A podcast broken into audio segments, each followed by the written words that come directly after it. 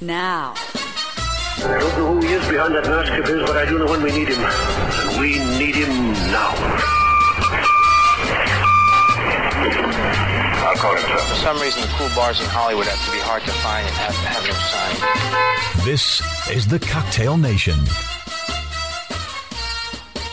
Well, fresh from visiting my tailor, which would be one of my favourite manly things to do besides visiting the barbershop or getting my shoes shined, it is Lounge Leader Coop Cooper with you. Mr. Gary Wells joins me on the radio this week talking all things Edie Sedgwick, the American actress and fashion model known for being one of Andy Warhol's superstars, and she became known as the Girl of the Year in 1965.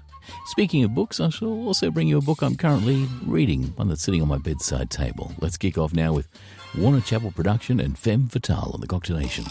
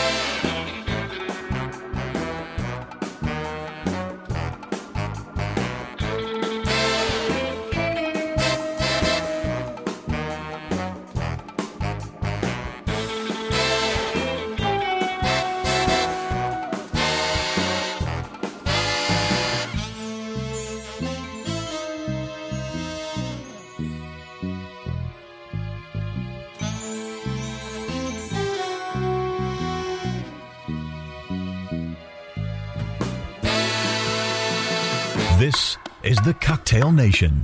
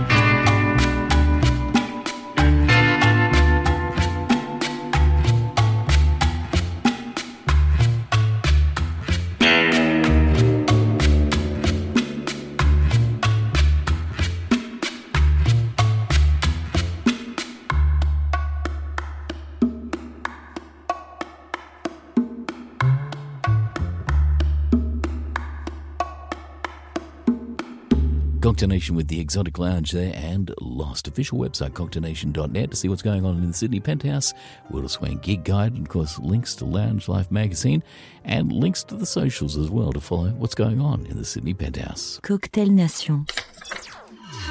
Words with Wellsy. You're a librarian, Mr. Wordsworth. You're a dealer in books and 2-cent fines and pamphlets and closed stacks and the musty insides of a language factory. Words, Mr. Wordsworth. We need to warn people. I suppose Edie thought of herself as a caterpillar that had turned into a butterfly. She had thought of herself as just another kid in a big, rather unhappy family, and all of a sudden, the spotlights were on her and she was being treated as something very, very special, but inside she felt like a lump of dirt. Then when she was being paid less attention to, she didn't know who she was, and she went kind of mad. Hey gang, I'm Gary Wells from SoulRideBlog.com, and I'm here with this month's book recommendation for the Cocktail Nation. This time we're looking at Edie, American Girl, by Jean Stein, edited with George Plimpton from 1982. You're cruising along in the wonderful world of vintage media, and everything's swell, right? Then you run into something that brings to the fore the horrors inherent in celebrity. This happened to me in the spring of 2021 when I stumbled on Edie Sedgwick. But it's too easy to say that her life was tragic and serves as a warning, period. Because equally as apparent as the sadness of her premature death is the utter thrill to be found in learning about this captivating firefly. Perhaps the best way to accomplish this is by reading the book we're looking at today. Author and editor Jean Stein had been a friend and contemporary of Edie's, and she worked with regular collaborator and Sedgwick family friend George Plimpton to create this unique book.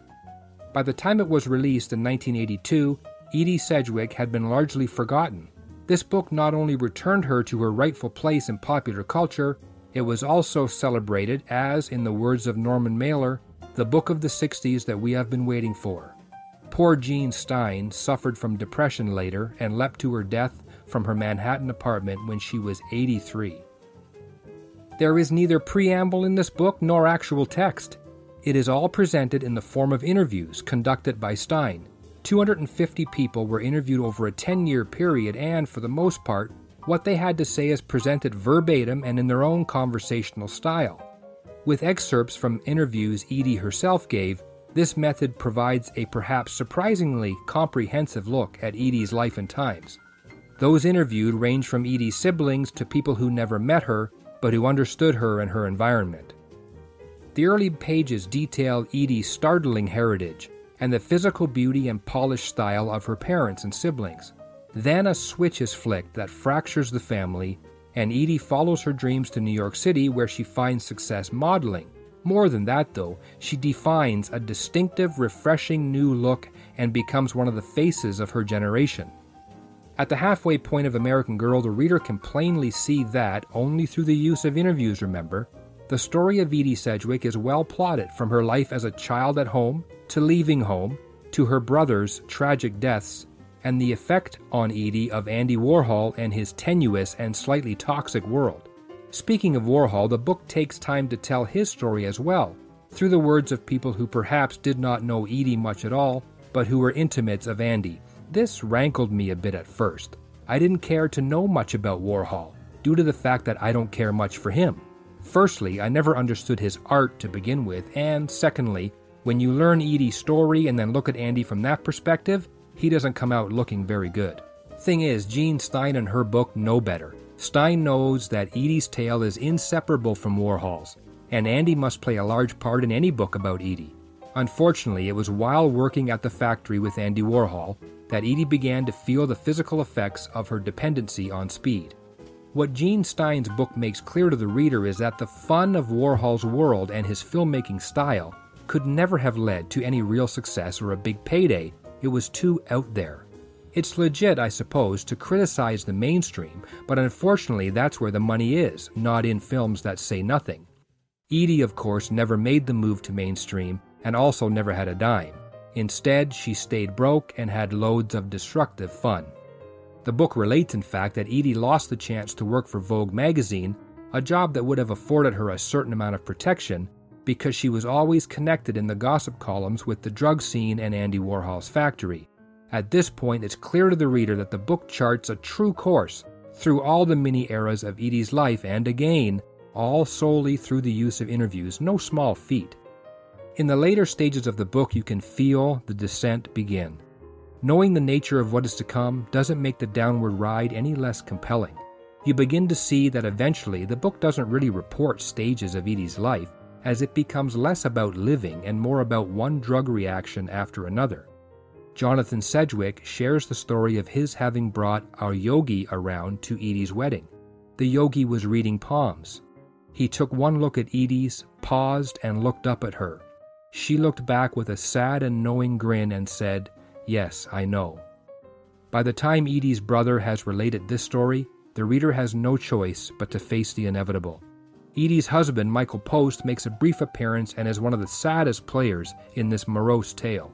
Hearing the details of Edie's death from her husband is quite harrowing. The book illuminates Edie Sedgwick's status as a damsel in distress. Readers, especially perhaps male readers, feel like if only they were there in Edie's life, they could have saved her. But that's one of the tragic things about her story. Those interviewed make it clear that not only was she not to be saved, but she likely would have taken you over the edge with her. No one could have saved her.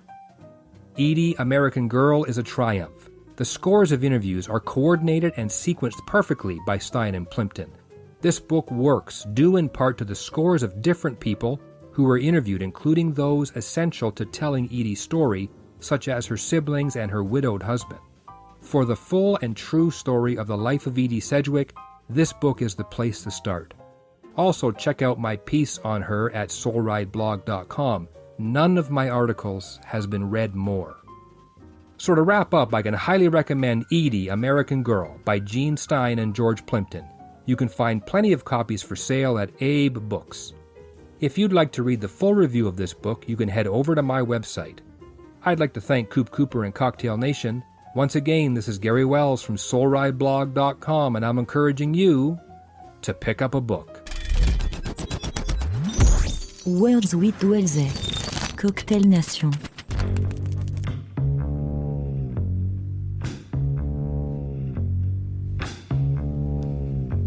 Where's the bottle?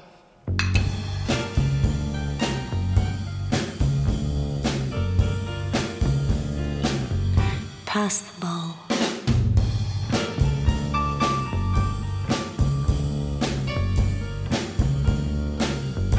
Mix it up.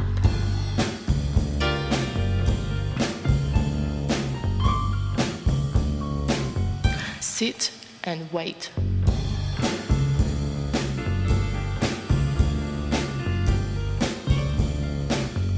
Is a burning baby.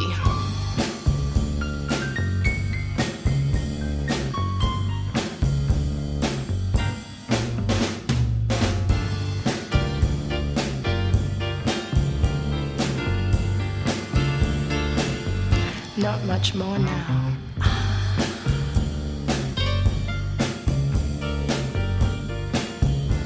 Okay, let's get it off.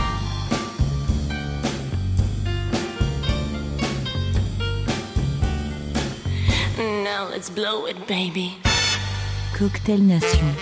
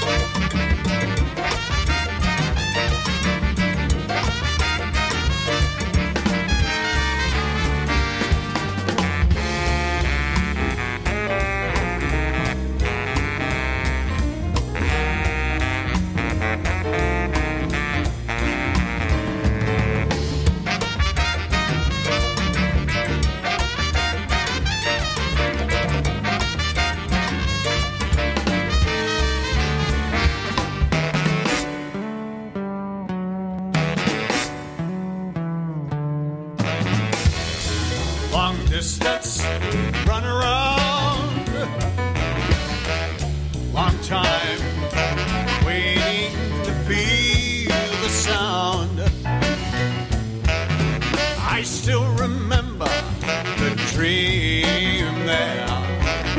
I still remember the time you said goodbye. Didn't really tell lies, living in sunshine. And did we really count to 5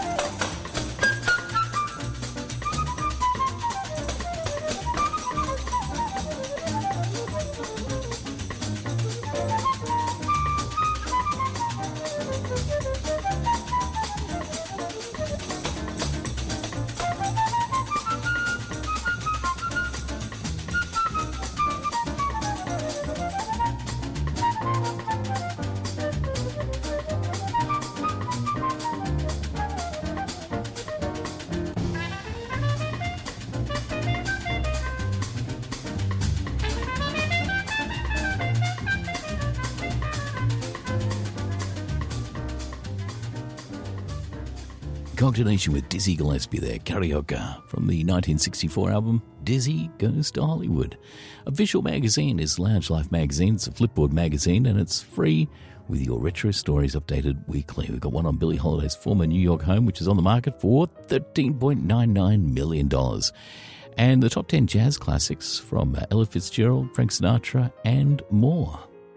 Links via the website cocktailnation.net for Lounge Life Magazine, your free retro flipboard magazine. On the Cocktail Nation, Copego is deep. They should announce the sequel to Groundhog Day, but then just re-release the original movie. Very deep. Cocktail Nation.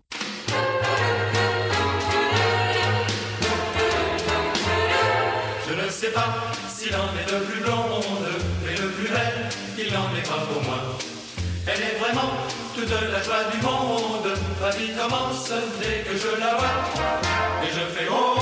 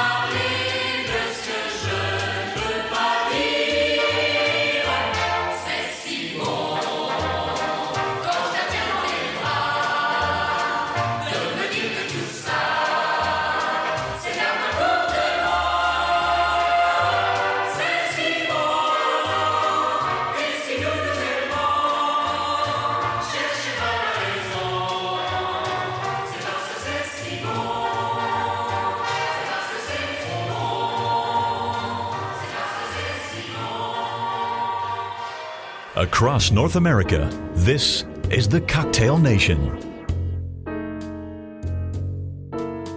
I'm feeling mighty lonesome, haven't slept a wink. I walk the floor and watch the door. In between, I drink black coffee.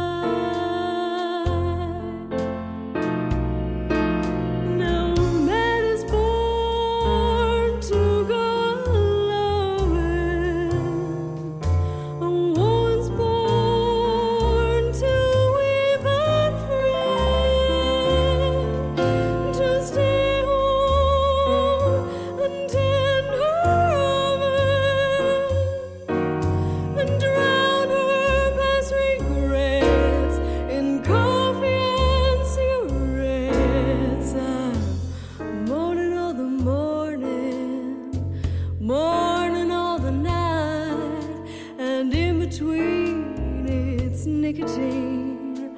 Not much heart to fight, black coffee. Feeling low as the ground. It's driving me crazy, this waiting for my baby to maybe come around. L'Orange Gelotario DJ Cocopa. Awesome work, mate. Yeah. Cocktail Nation.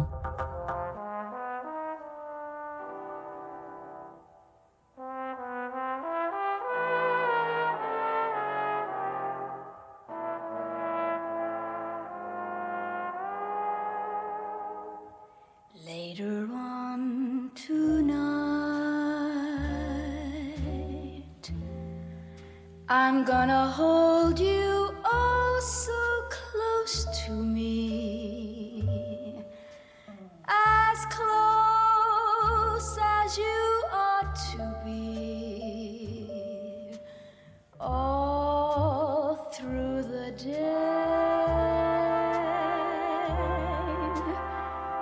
Later on tonight, I'm gonna hold you in my arms and do the things that I've wanted to, all through the day.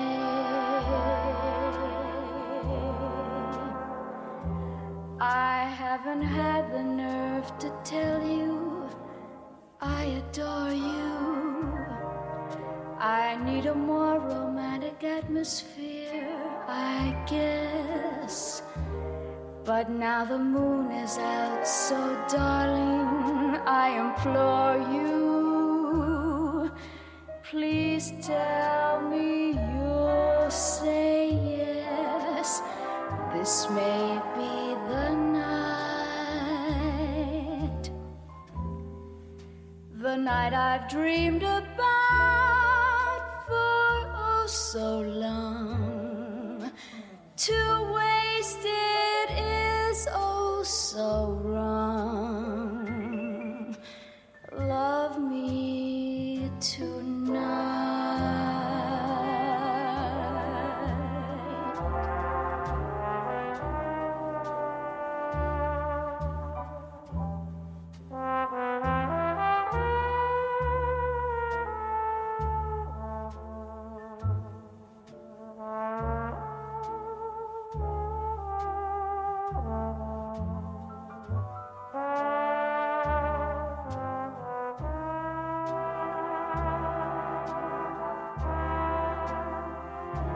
This may be the night I've dreamed about for oh so long. To waste it is oh so wrong. Love me tonight.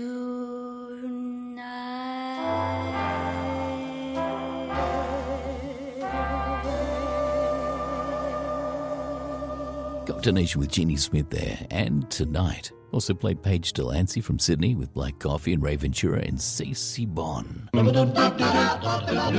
Today, much more stuff going on. The master of suspense who terrified audiences with movies like Psycho and The Birds considered himself an avophobe, someone who was frightened of eggs. Alfred Hitchcock explained in an interview in 1963... I'm frightened of eggs. Worse than frightened, they revolt me.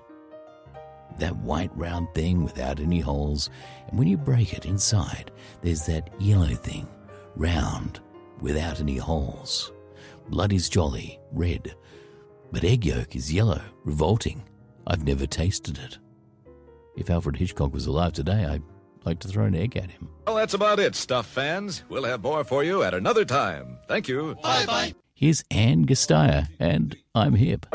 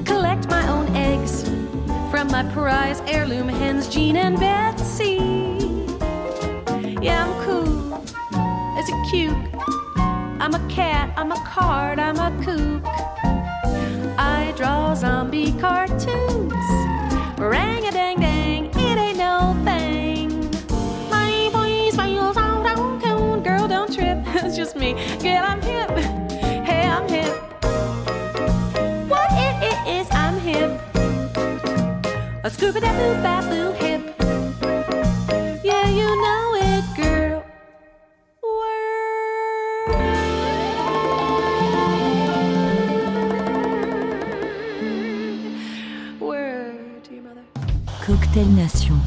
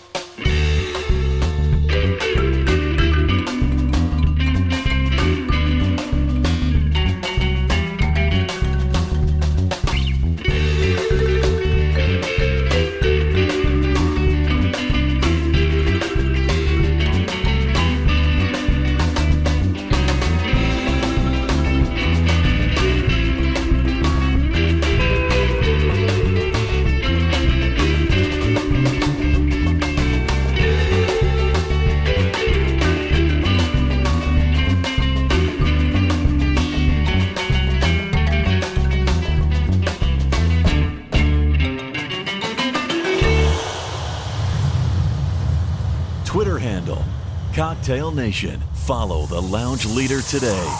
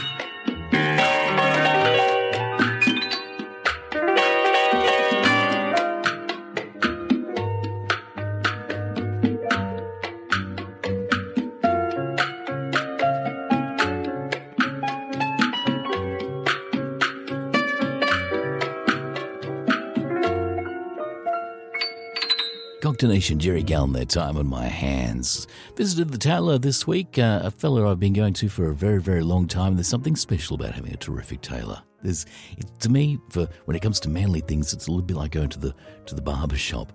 There's just something amazing about it. And a great tailor is just terrific. I was able to go in there and come out with a perfectly fitted suit. There's nothing better than it, that's for sure. And, of course, it's the whole experience. This particular guy I've been going to has been around since 1895. No, not him. His family. 5 generations have owned the shop. It's just amazing, and I'll always keep going back there. It's just terrific. Now, one man who liked to get his suits tailored, never off the rack, was Cary Grant. And I picked up this terrific book over the weekend called Cary Grant, A Brilliant Disguise by Scott Eyman. Came out in 2020. And it's the second Cary Grant book that I've actually read in the last few years. What an amazing character. I've only just started the book, but at the very beginning, there's this story about how this young man comes up to Cary Grant and he said, "Oh man, I wish I could be Cary Grant." And Cary Grant said, "Me too." The whole thing about Cary Grant, of course, is that he was really playing a character in many ways. And he said that he often still felt like Archie Leach. Anyway, you might like to check that out. Cary Grant, A Brilliant Disguise by Scott Eyman. Here's David Carbonara now on the Cocktail Nation.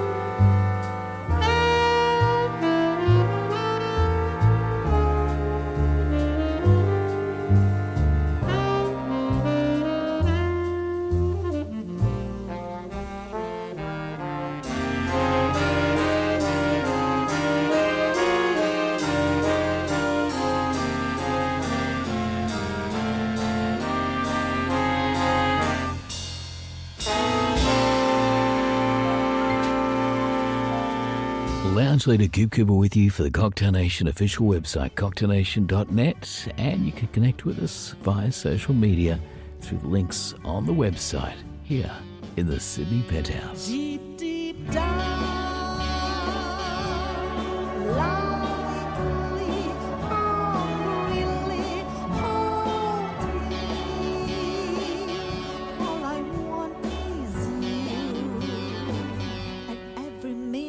the daytime I'm mine, and every moment of the my time, and every second of my lifetime, I know you to be loving you deep, deep down.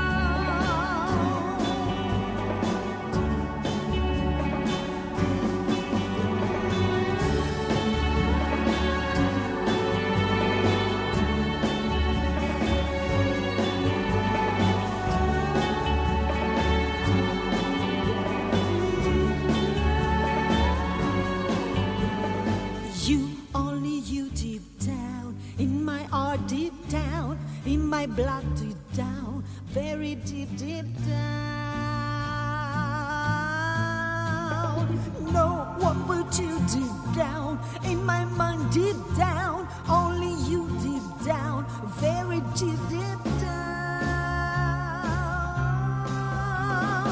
You, only you deep down, in my mind deep down, in my heart deep down, in my mind deep down.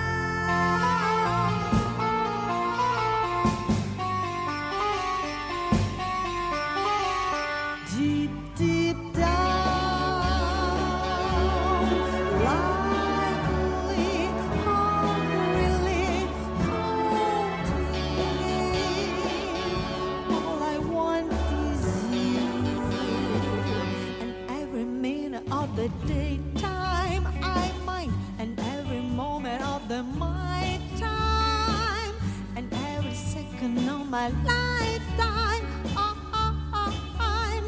I know you to be loving you deep, deep down.